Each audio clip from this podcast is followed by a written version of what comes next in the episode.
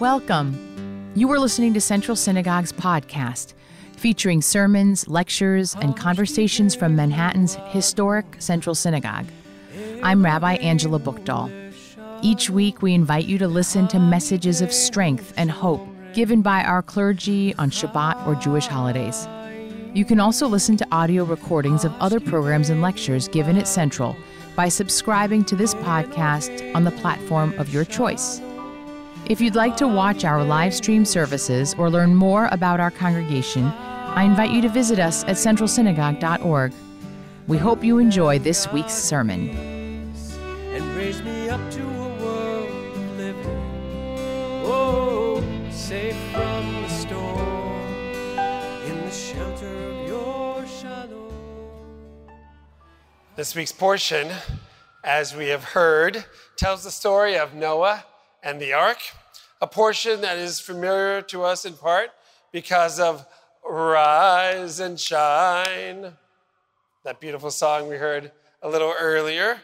And also, as Rabbi Buchdahl mentioned, many beautiful images of animals walking two by two into a giant ark, carefully crafted of wood. We also know that this flood drowns all other life on earth, as stated in Genesis chapter 7, verse 21 and all flesh that stirred on earth perished birds, cattle, beasts, and all things that swarmed upon the earth, and all mankind. It is a stark and gruesome punishment for early humanity, not to mention the innocent animals that inhabited the earth at Noah's time. The editors of the Women's Torah commentary conclude their reflection on this portion with several modern day poems describing challenges and trauma connected with the flood. Hannah Block wrote, The ark, noisy with children, angels, birds, dim, stuffy, close, the nest of home where Noah broods at sea. How can one think in such a place? And a poem by Rivka Miriam that begins After the flood was over, Noah installed wheels on the ark, dragging it behind him in case the flood suddenly returned.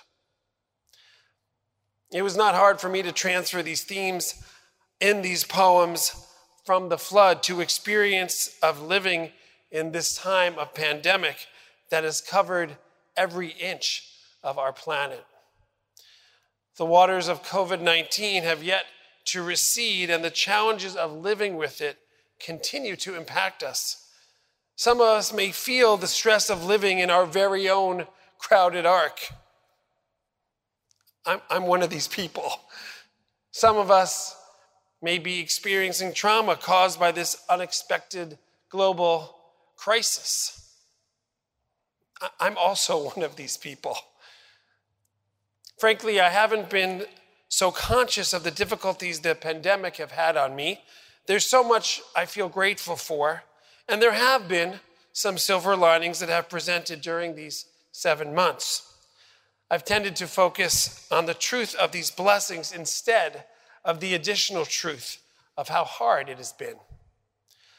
I can imagine Noah and his family thinking something similar as they counted their blessings to be on the ark, despite all they had to do on it and, and all they had lost. One can both appreciate the good in their life while also recognizing the struggles. In fact, to stay mentally healthy, we need to do both. The Mayo Clinic is one of many first class institutions to publish guidance on how to stay mentally well during the pandemic.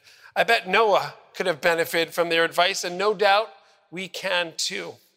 They urge each of us to engage in self care.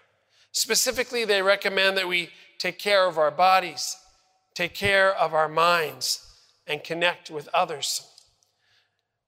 There's a midrash that Noah and his family never slept when they, are, when they were on the ark. Perhaps this story, as well as I'm sure thoughtful research, research has placed getting enough sleep on the top of the Mayo Clinic's list of ways to take care of our bodies. Exercise and eating healthy are also highly encouraged. As far as caring for one's mind, the clinic advises to use one moral compass and spiritual life for support, and also encourages us to limit our exposure to the news media. The latter suggestion was, was not a problem for Noah, as the Midrash states that he could never get his Wi Fi to work. The Mayo Clinic has more specific recommendations worth considering, and I highly recommend we all take a look on their website for their document on COVID 19 and mental health. We know that Noah also kept his hope alive for a better day. Why else would he have sent out the dove to search for dry land after the rain had stopped? As many of us know, after the dove returned from its first trip, Noah waited a week and then sent the bird out again. After the dove's second voyage, it returned with an olive leaf in its beak. The first sign that, that dry land was out there. And then one week later, Noah sent the dove out again, and this time it did not return. Noah knew then that the end to their floating was close, and it was.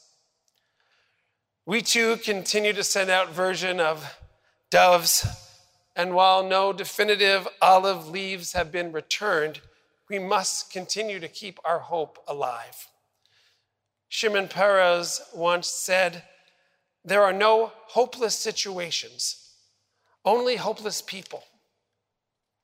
Noah, despite it all, found a way to stay hopeful and it is my prayer tonight that we can help each other do the same.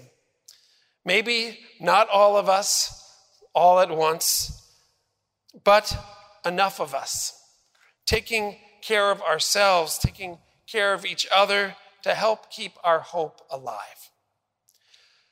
And maybe, just maybe, because of this care and hope, eons from now, when the story of COVID 19 is told, they too will find a way to have their own version of rise and shine songs and images, not of animals walking two by two, but of people in masks walking six feet apart, separate, but very much together.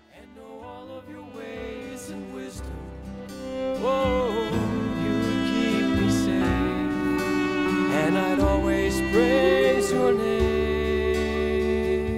Thank you for listening to this edition of Central Synagogue's podcast. Be sure to subscribe so you're in the loop on future episodes. And please follow us on social media or watch our live stream at centralsynagogue.org, our Facebook page, or on national cable at the Jewish Broadcasting Service. Thanks again for joining us. Eloheinu